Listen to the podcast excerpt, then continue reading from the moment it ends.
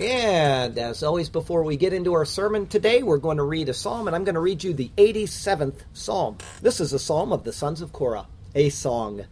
His foundation is in the holy mountains. The Lord loves the gates of Zion more than all the dwellings of Jacob. Glorious things are spoken of you, O city of God, Selah. I will make mention of Rahab and Babylon to those who know me. Behold, O Philistia and Tyre with Ethiopia, this one was born there. And of Zion it will be said, This one and that one were born in her. And the Most High himself shall establish her. The Lord will record when he registers the peoples, This one was born there. Selah.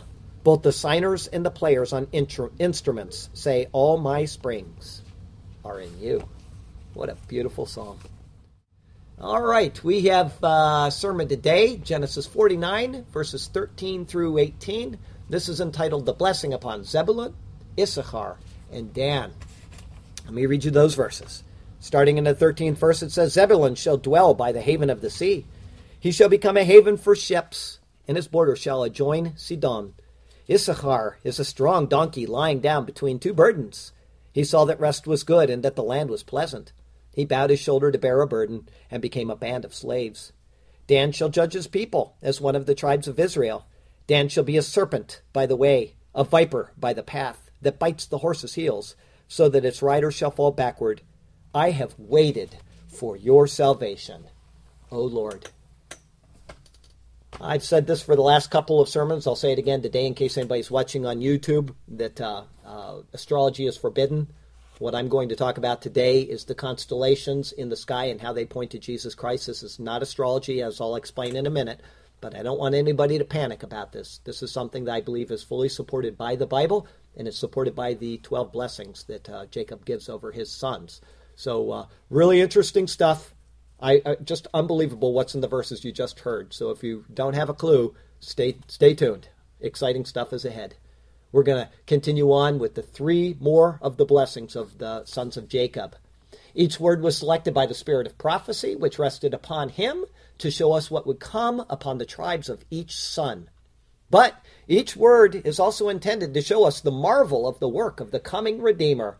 Zebulun, Issachar, and Dan were real people, and their tribes actually existed in the nation of Israel. But God has used them to show us his son.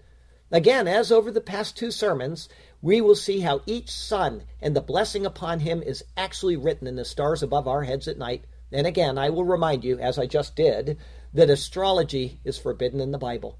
We are not to look to the stars as heavenly portents concerning our lives, futures, or destinies. And curiously, just this past week, as I do once a month, I had um, breakfast with one of my old bosses, and um, he has a very bad shoulder, which he needs to have operated on. He needs to have surgery. And uh, unfortunately, he had to put off his surgery for this year. And the reason why is because the only time that the doctor could do it for him, Mercury is in retrograde. And his wife is a follower of Eckankar, which is a religion which looks to the stars for what you should do with your life. And he says he's he's not an atheist, but he just doesn't believe anything. But he said, um, you know, it's just not worth arguing with her over this because she really believes that it's not the right time for him to uh, have his surgery. And so he's letting his body hurt for an extra year because of Mercury being in retrograde. I got to tell you what, that's crazy. But the constellations are there, and they were placed in the heavens, and they are named in the Bible. And they were so placed to show us something a lot more wonderful than when they have our surgery on our shoulder. It's to show us the story of the redemption of man through the person and the work of Jesus Christ. In the final blessing today, the final of these three today, the blessing of Dan, we will see a most striking and clear picture of Jesus' work. Many times in the Bible, uh, he gives us reasons why he came. And the Bible does elsewhere as well, these reasons why Jesus came. He made definite statements out of his own mouth. For example, he said, For I have come down from heaven, not to do my own will, but the will of him who sent me. So that's one of the reasons why Jesus came. In John 9, he tells us that for judgment I have come into this world, and that those who do not see may see, and those who see may be made blind. Okay? So that's another reason why Jesus came. In John chapter 10, he says that I have come that they, meaning you, those who have called on Jesus Christ, that they may have life and that they may have it more abundantly. So we have some reasons why Jesus came. These and other reasons throughout the Bible are given for us to understand the work of Christ. But there is an all encompassing reason. John explains the main work of God in Christ. Understanding and remembering what John says will always help us to remember that we have a foe, that we are in a bad, bad spot without Jesus, but that in him we have the victory. So, I'd like you to take the time to remember these words from our text verse today, or at least remember the verse so that you can go to it when somebody asks, Why did Jesus come? This is 1 John 3, verse 8. He who sins is of the devil, for the devil has sinned from the beginning. For this purpose the Son of God was manifested, that he might destroy the works of the devil. The devil is our foe. Without Jesus to undo his work in our lives, we have no hope. But in Jesus and because of Jesus, we have complete assurance of victory, blessing, and eternal life. For this purpose, the Son of God was manifested. We will see an amazing portion of that work prophesied in our sermon verses today. And so, may God speak to us through his word today, and may his glorious name ever be praised. Of three thoughts, the first is the blessing upon Zebulun. Now, last week we did Judah, and it was a long blessing. And then all of a sudden, I just I find these things curious. Is that we have three blessings: Zebulun, Issachar, and Dan. Zebulun is one verse long, Issachar is two verses long, and Dan is three verses long. Not that that has any bearing on anything. I just find that kind of stuff nifty. So today it kind of falls into a neat little pattern. Verse 13 Zebulun shall dwell by the haven of the sea. Jacob, after blessing Judah, now turns his attention to his tenth born son, Zebulun. Judah was the fourth son of Israel, so this seems way out of place. But Zebulun was born to Leah, not to one of the maidservants. And so the blessing is upon her sons first. However, Zebulun has another brother, Issachar, who was born to Leah before he was. And yet, Jacob first blesses Zebulun before Issachar. We have to ask ourselves, why would he do that? And you will see in the verses ahead. The record of Zebulun's birth is found in Genesis 30, verses 19 and 20, which say, Then Leah conceived again and bore Jacob a sixth son. And Leah said, God has endowed me with a good endowment. Now my husband will dwell with me, because I have borne him six sons. So she called his name Zebulun. Zebulun means glorious dwelling place. And so her words at his birth and Jacob's words now are both making a play on his name. Using the thought of dwelling, Jacob says, Zebulun shall dwell by the haven of the sea. In this verse, the word sea in your Bible is translated incorrectly. The word is plural. Literally, it says, Zebulun lechof yamim yishkon. Zebulun at the shore of the seas shall dwell. What it implies is that this tribe would fill the land between the Mediterranean and the Sea of Galilee, or at least they would have access to that. I will qualify it by saying that.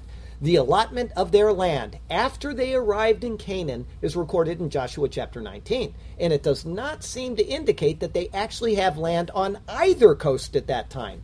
However, the Jewish historian Flavius Josephus confirms that they did. Here's what he says in his book of Antiquities, number 5. The tribe of Zebulun's lot included land which lay as far as the lake of Gennesaret, which is the Sea of Galilee, and that which belonged to Carmel and the sea. So there you go. He confirms that it, in fact, at some point in history, did reach from sea to sea. Because the land was granted to them by Lot 200 years after the death of Jacob, it shows us that Jacob was speaking under the spirit of prophecy by God, who knew in advance that they would possess the land. It would reach all the way across the span of Israel from sea to sea. Having said this, in the allotment in Joshua, it appears that the tribe of Asher is actually placed between them and the Mediterranean Sea. Okay? In Judges 5, verse 17, it says these words about Asher Asher continued at the seashore and stayed by his inlets. So, how can it be said that Zebulun reached to the Mediterranean? The answer is found in the blessing of Moses upon Israel prior to his death. In Deuteronomy chapter 33, it says these words And Zebulun, he said, Rejoice, Zebulun, in your going out, and Issachar in your tents. They shall call the peoples to the mountain. There they shall offer sacrifices of righteousness, for they shall partake of the abundance of the seas and of the treasures hidden in the sand. In other words, the land of Issachar is jointly used by Zebulun, who has been given priority over Issachar in the blessing of Jacob. This is the reason for Jacob's words first to Zebulun before Issachar, even though Issachar was born first. Although this might seem trivial and unneeded to know, it shows that the spirit of prophecy upon Jacob was correct. The order of the blessing has meaning, and that God's word is vindicated as truthful. We have all of the assurance that the difficulties that we think are found in the Bible are simply our difficulties and not the Bible's. Difficulties come from our own unwillingness to study and to check which is in question, not the surety of this beautiful treasure which we call the Holy Bible. Okay? That's why I get into this type of detail. Verse 13 continues He shall become a haven for ships. The Hebrew here literally says, and he to a shore of ships. His inheritance includes a shore where ships will be unloaded. These words are used to expand on the first words. As Zebulun will dwell by the haven of the sea, he will be a haven for ships that venture onto the sea.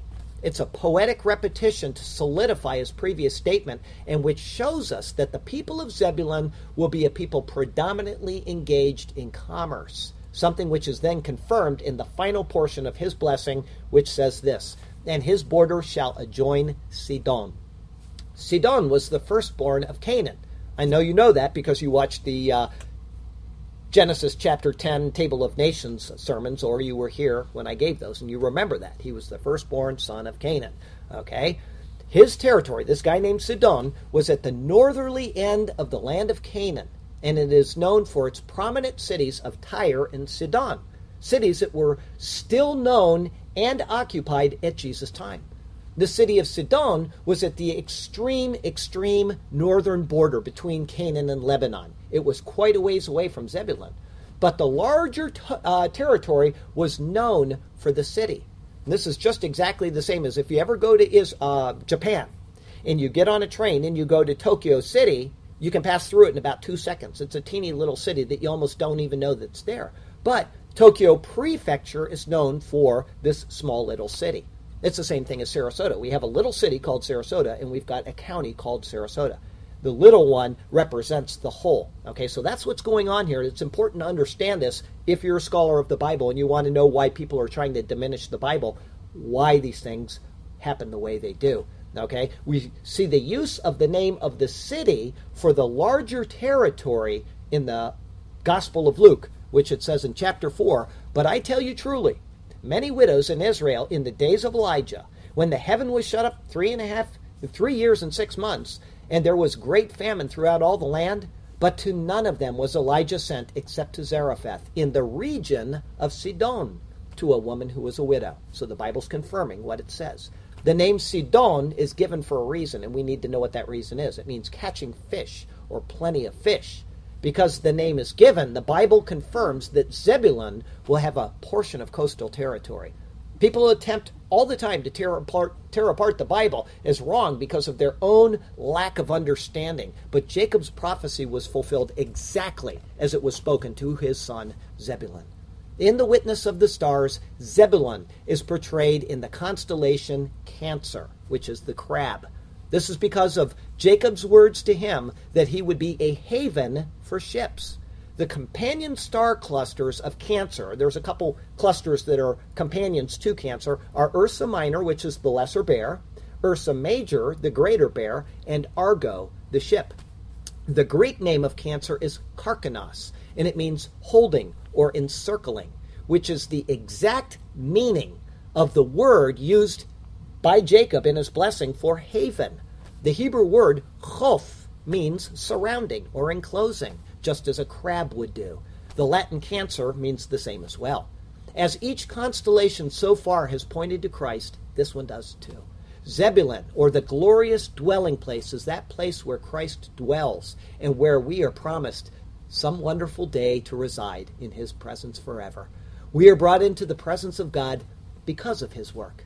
The concept of the crab, which holds or encircles, is a picture of the eternal security of the redeemed. The great bear, Ursa, is referred to in Job chapter 38. It speaks of it and its cubs. Here's what it said Can you bring out Mazarot in its season, or can you guide the great bear with its cubs? So even the Bible is speaking of these constellations. As the Bible notes several times, a bear will guard its cubs vehemently, just as Christ, who is our defender.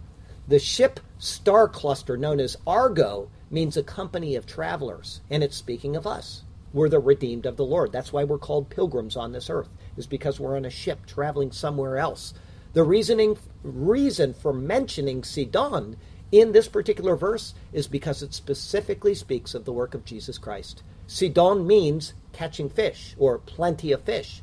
It's speaking of the very work of Jesus in the Gospels that of him being a fisher of men, along with his apostles and his disciples. The entire blessing of Jacob upon Zebulun is looking forward to the work of Christ. God has placed the stars in the heavens to tell us the story of our redemption, and He has again used a son of Israel to direct our attention to this wonderful work.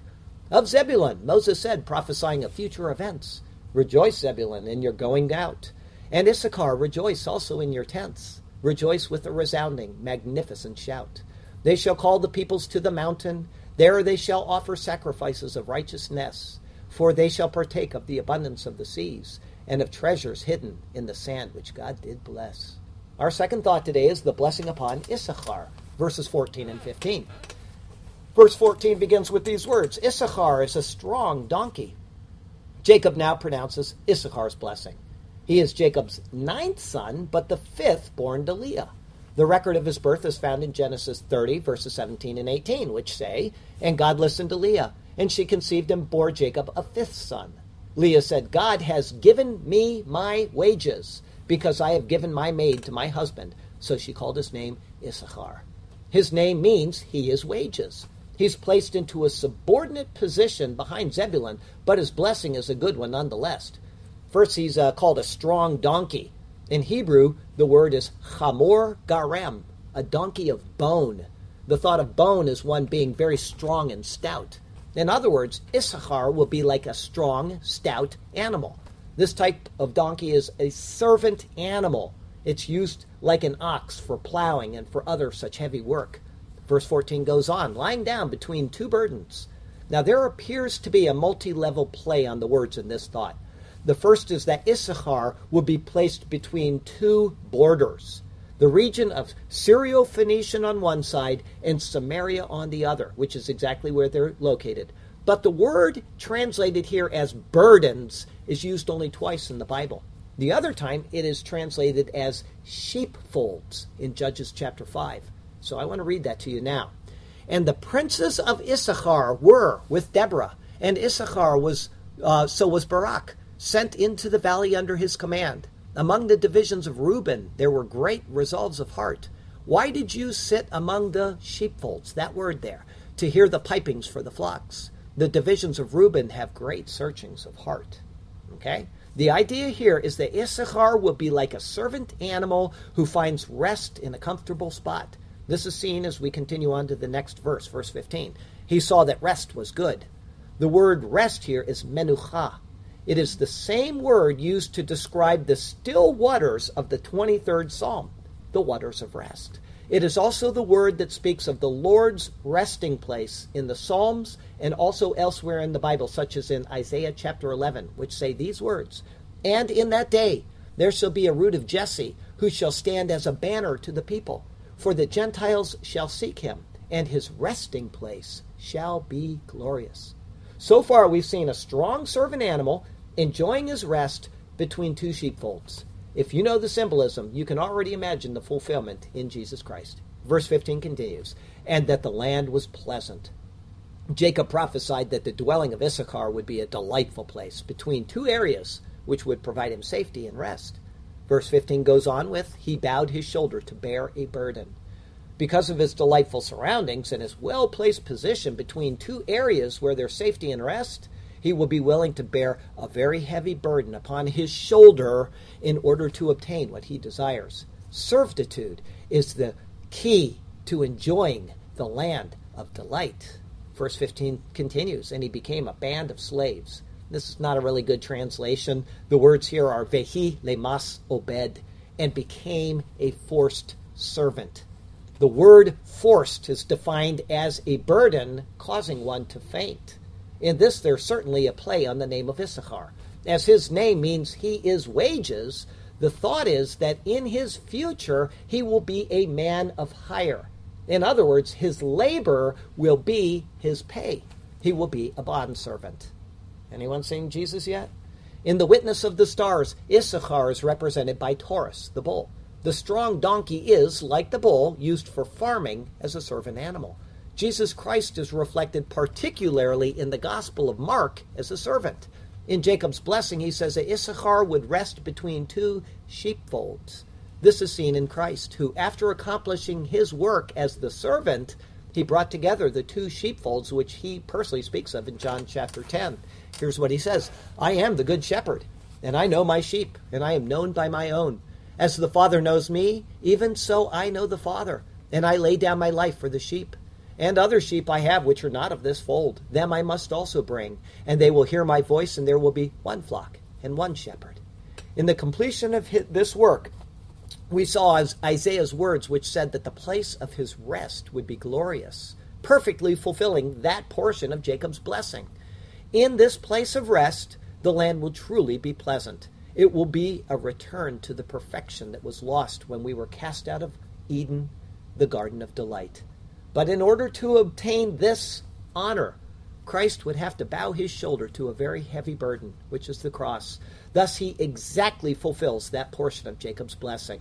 In this act, Paul sums up the bondservant ministry of Jesus Christ in Philippians chapter 2. He says, Let this mind be in you, which was also in Christ Jesus, who, being in the form of God, did not consider it robbery to be equal with God, but made himself of no reputation taking the form of a bondservant, and coming in the likeness of men, and being found in appearance as a man, he humbled himself and became obedient to the point of death, even to the death of the cross.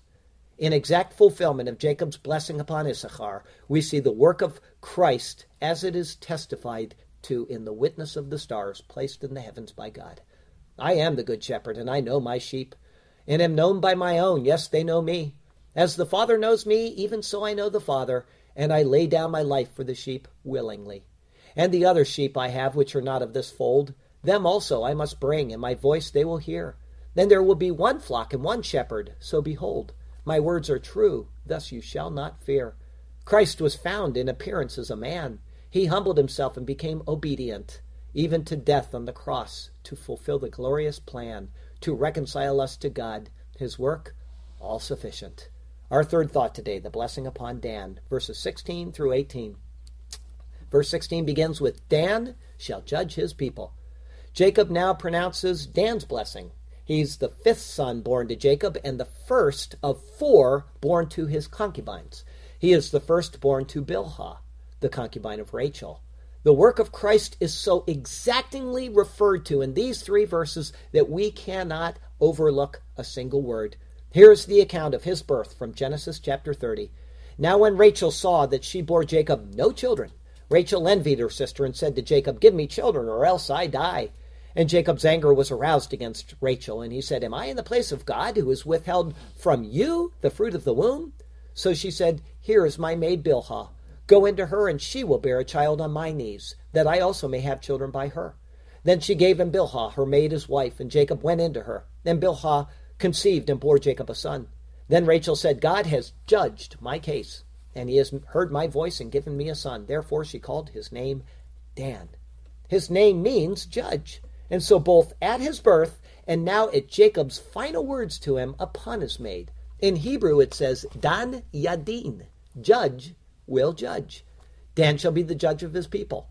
And by saying this, this is really important, it would ensure that Dan and the other sons of the maidservants would be considered in equal status with the other tribes. They would have the right to their own independent rule within their tribe. If Jacob did not pronounce this now, then the other tribes may have subordinated them after subordinated them after his death. And so Dan remained an independent tribe, just as the other sons of the maidservants did as well. The term judge here means to plead the cause of or to help as much as it means one who judges in the judicial sense. In this, we see a prophecy pointing to Jesus, the true judge of his people. In 1 John chapter 2, we see Jesus is called our advocate. something which the term judge implies. I want to read that to you. And if anyone sins, we have an advocate with the Father, Jesus Christ the righteous. However, he is also our judge in the sense that we think of more often, one who determines a judgment or a sentence concerning a particular matter. This is seen many times in the Bible, such as this verse from Acts chapter 10. It says, And he commanded us to preach to the people and to testify that he who was ordained by God to be judge of the living and the dead, to him all the prophets witness through his name, whoever believes in him will receive remission of sins. So he's both our advocate in the judge sense and he is our judge in the judici- judicial sense. Verse 16 continues As one of the tribes of Israel, in addition to self rule within the tribe, Dan also produced a judge for all of Israel. Anybody here know who that judge was from the tribe of Dan? Samson. Very good. Samson was from the tribe of Dan. And like Jacob's blessing upon Dan, Samson himself is also going to picture Christ. Verse 17 Dan shall be a serpent, by the way. In these words, Dan is likened to a serpent. The word for serpent here is the word nachash. It is the same word used for the serpent in Genesis chapter 3, which speaks of the devil. Let me read this to you. Now the serpent, Nachash, was more cunning than any beast of the field which the Lord God had made. Because Dan is likened to this serpent, and because the tribe of Dan is not listed among the tribes of Israel in Revelation chapter 7, it has been speculated that the Antichrist may be a descendant of Dan. I'm not going to say that's all certain, like some people will, but it is a speculation. However, even if this is so, this prophecy is still looking forward to the greater work of Jesus Christ. The same word is used in the book of Numbers, chapter 21, during the wilderness wanderings. You're going to hear it twice the word serpent. It's the same word as the devil in Genesis 3 1. And I'm going to make a point about it. Here's this uh, section of verses, though. Then they journeyed from Mount Hor by the way of the Red Sea to go around the land of Edom. And the soul of the people became very discouraged on the way. And the people spoke against God and against Moses. Why have you brought us up out of Egypt to die in the wilderness? For there is no food and no water, and our soul loathes this worthless bread. So the Lord sent fiery serpents, Nachash, among the people, and they bit the people, and many of the people of Israel died. Therefore the people came to Moses and said, We have sinned, for we have spoken against the Lord and against you. Pray to the Lord that he take away the serpents from us. So Moses prayed for the people. Then the Lord said to Moses, Make a fiery serpent. There you go. And set it on a pole, and set it, and it shall be that everyone who is bitten, when he looks at it, shall live.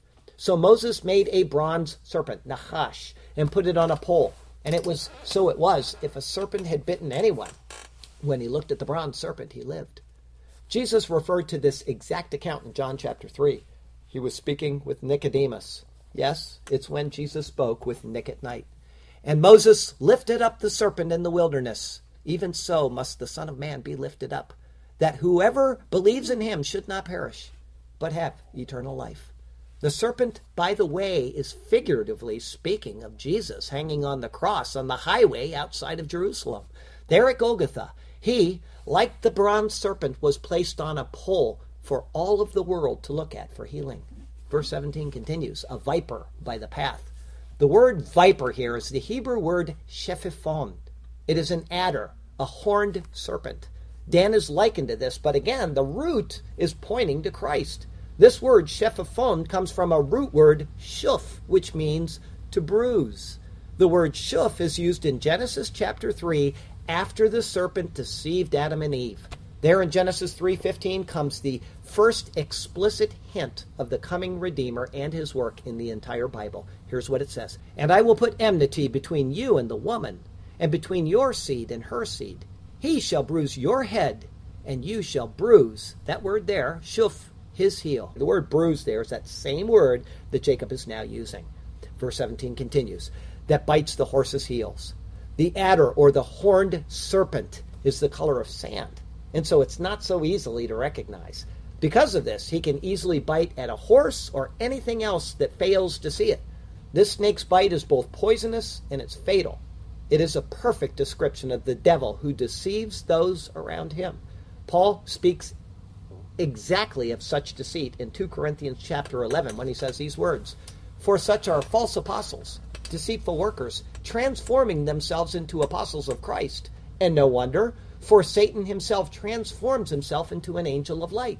Therefore, it is no great thing if his ministers also transform themselves into ministers of righteousness, whose end will be according to their works. So you see, it's representing this horned adder, which fits into its surroundings and you don't even recognize it. The devil disguises himself and he deceives us. He melts into the world around us, and before we, we realize it, he bites at the heel. In this bite, we sin, and in our sin, we die. This is how the Bible portrays the work of this vile serpent. But we're given hope, we're given help, and we're given a cure for such things, just as the people of Israel were. In the wilderness wanderings, as we saw, the people were bitten by snakes. The word for bite there, which is used three times in that passage, is the same word nashach that Jacob uses in this portion of this verse right here. The cure for the bite of the serpent was the bronze snake, which pictured Christ. The cure for all false teachings and being deceived by the devil is likewise Christ. Jacob is continually tying the two together. Word after word after word is pointing back to the fall of man and forward to the work of Jesus Christ, the one who will be bruised in the heel and yet who so marvelously crushes the serpent's head. Verse 17 continues So that its rider shall fall backward. The viper which bites the heels will cause its rider to fall backward, implying that he is thrown from his horse. The symbolism goes right to the fall of man. Adam was to be the ruler of his domain, but the serpent deceived him and he fell. However, the opposite is true for the one who is coming and who would practice righteousness and justice. He will remain in control of his mount and he will never be thrown. Jeremiah speaks of this, looking forward to any such king who would come. Here's what Jeremiah said Hear the word of the Lord, O king of Judah, you who sit on the throne of David, you and your servants and your people who enter these gates. Thus says the Lord Execute judgment and righteousness, and deliver the plundered out of the hand of the oppressor. Do no wrong and do no violence to the stranger, the fatherless, or the widow, nor shed innocent blood in this place. For if you indeed do this thing, then shall enter the gates of the, this house, riding on horses and in chariots, accompanied by servants and people, kings who sit upon the throne of David. And then Revelation 19 shows us the fulfillment of the reversal of the curse brought about by the viper. Wonderful words from Revelation 19. Now I saw heaven opened, and behold, a white horse, and he who sat on him was called faithful and true, and in righteousness he judges and makes war.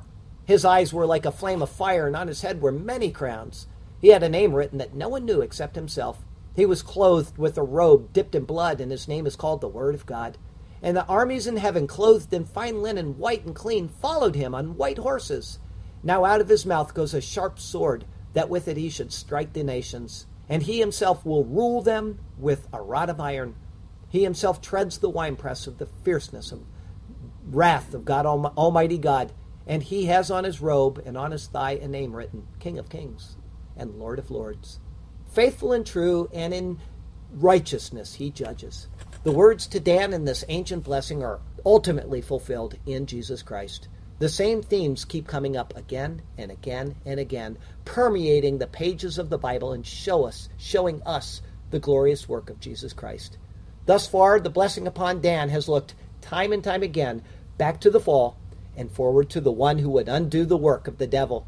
And as if in a crescendo of joy in anticipation, Jacob now cries out as if he cannot wait a moment longer for him to come.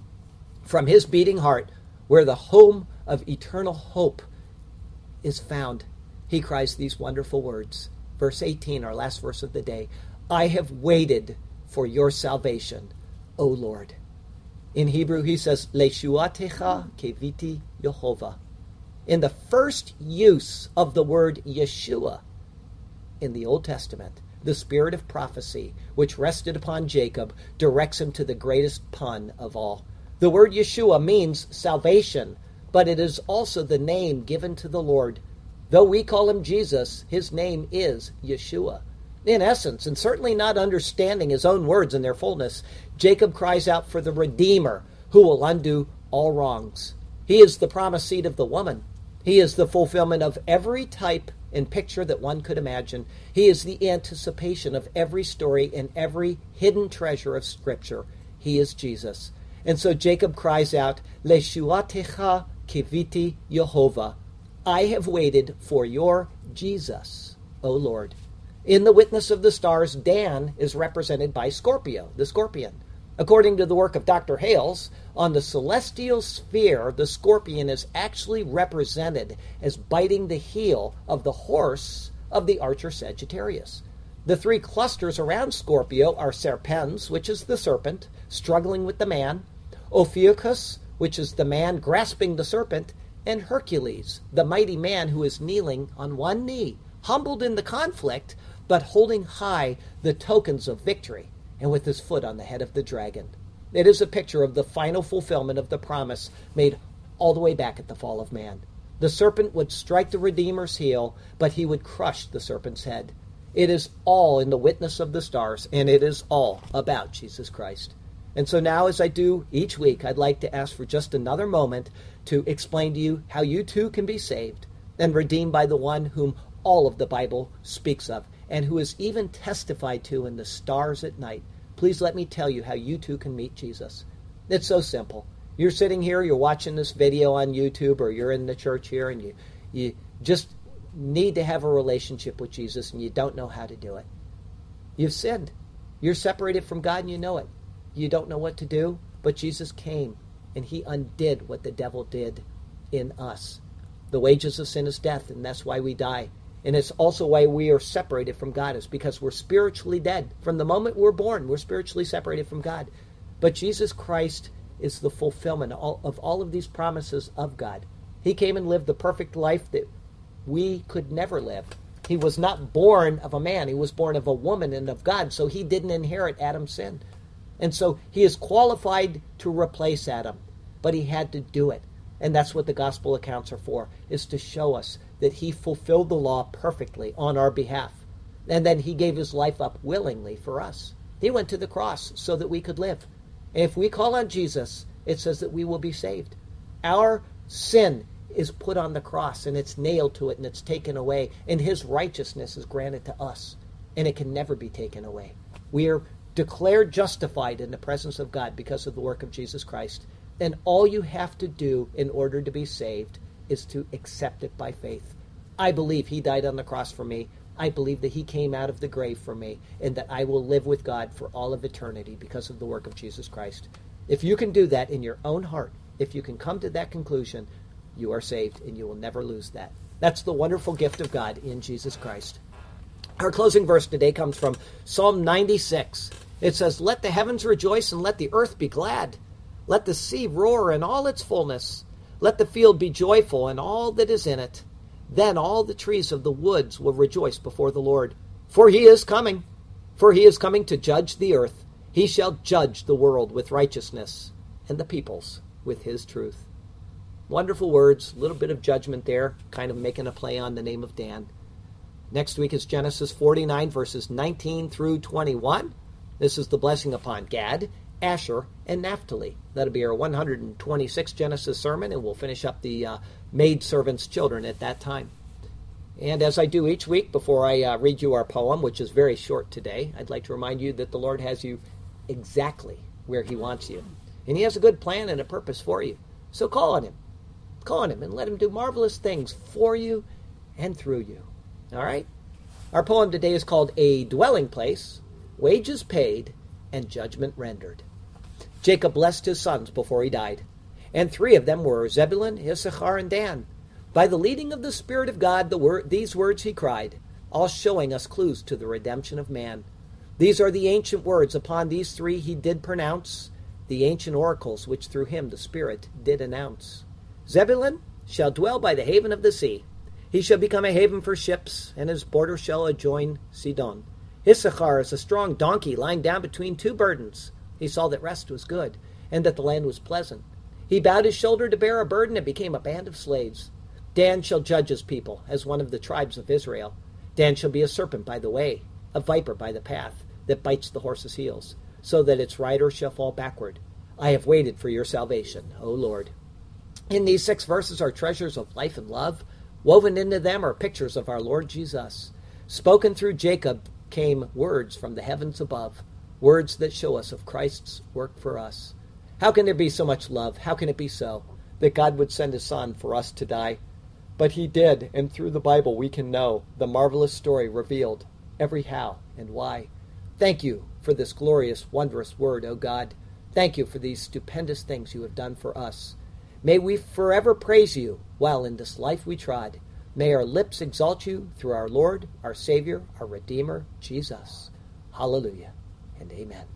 Heavenly Father, I want to thank you so much for the opportunity to preach on these wonderful verses which are found in uh, uh, the book of Genesis, and which show us marvelous, just marvelous things of Jesus Christ. Week after week, story after story, it just keeps showing us Him and how we can miss Him. I just don't understand it. How people can sit in churches and do the things that they do in the world today and uh, make proclamations that are against you when you just show us all of this love. Just be obedient to my Son. Bow the knee to Him and follow His precepts and it will all be okay with you. And yet we continuously turn from you, and yet you continually reach out to us and attempt to turn us our hearts back to you.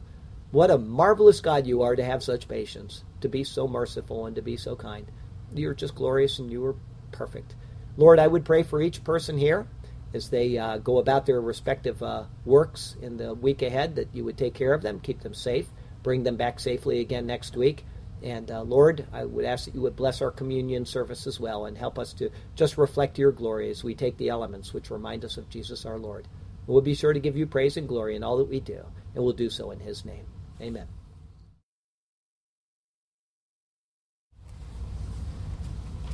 Okay, we get the instruction for the Lord's Supper from 1 Corinthians chapter 11. Paul writes these words to us. He said, For I received from the Lord that which I also delivered to you that the Lord Jesus, on the same night in which he was betrayed, took bread, and he would have given thanks over it. He would have said these words Baruch Adonai Eloheinu, melech haolam, hamotzi lechem min haaretz. Blessed art thou, O Lord our God, King of the universe, who brings forth bread from the earth. And he broke it, and he said, Take and eat. This is my body, which is broken for you. Do this in remembrance of me. In the same manner, he also took the cup after supper, and he would have blessed it in the same way. He would have said these words Baruch atah Adonai Eloheinu, melech haolam, borei peri hagafen. Blessed art thou, O Lord our God, King of the universe, creator of the fruit of the vine. This cup is the new covenant in my blood. This do as often as you drink it in remembrance of me. For as often as you eat this bread and drink this cup, you proclaim the Lord's death until he comes. Therefore, whoever eats this bread or drinks this cup of the Lord in an unworthy manner would be guilty of the body and the blood of the Lord. But let a man examine himself, and so let him eat of the bread and drink of the cup. For he who eats and drinks in an unworthy manner eats and drinks judgment to himself, not discerning the Lord's body.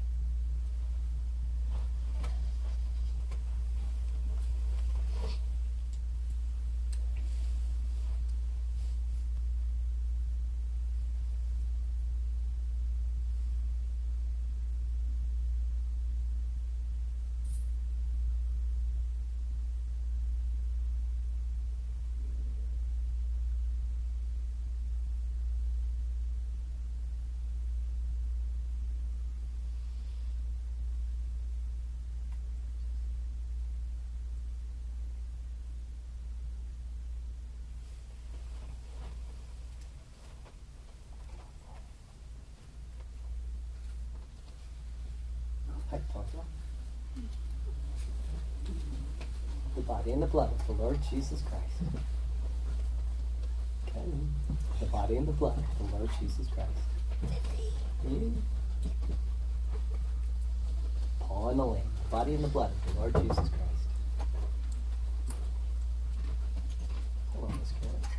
The body and the blood of the Lord Jesus Christ. The body and the blood of the Lord Jesus body and the blood of the Lord Jesus Christ.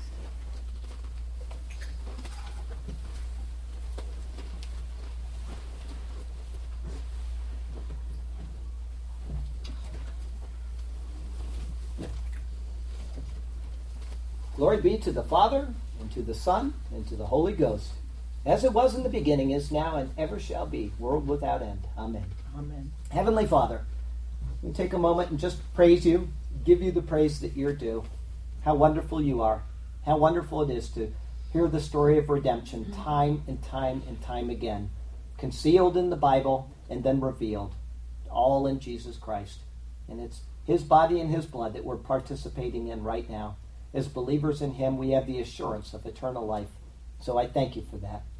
And Lord, I would make a special prayer today that if you see fit to have more people attend this congregation, if that will be uh, what is proper to you, that it would happen. It's very hard to get people to attend a small church like this and to uh, come to a little area with so many bars and so much, uh, uh you know, that which is contrary to what we normally think a place where a church would be. But uh, we do love you, and we would hope for continued blessing upon this ministry. And uh, we'll be here every week until you call us home or until whatever determines our end. But as long as we're here, we will continue to praise you, be it just a few or be it many. We love you. We praise you. We give you the glory that you're due, and we do so all in the name of our Lord and Savior Jesus Christ. Amen. Amen.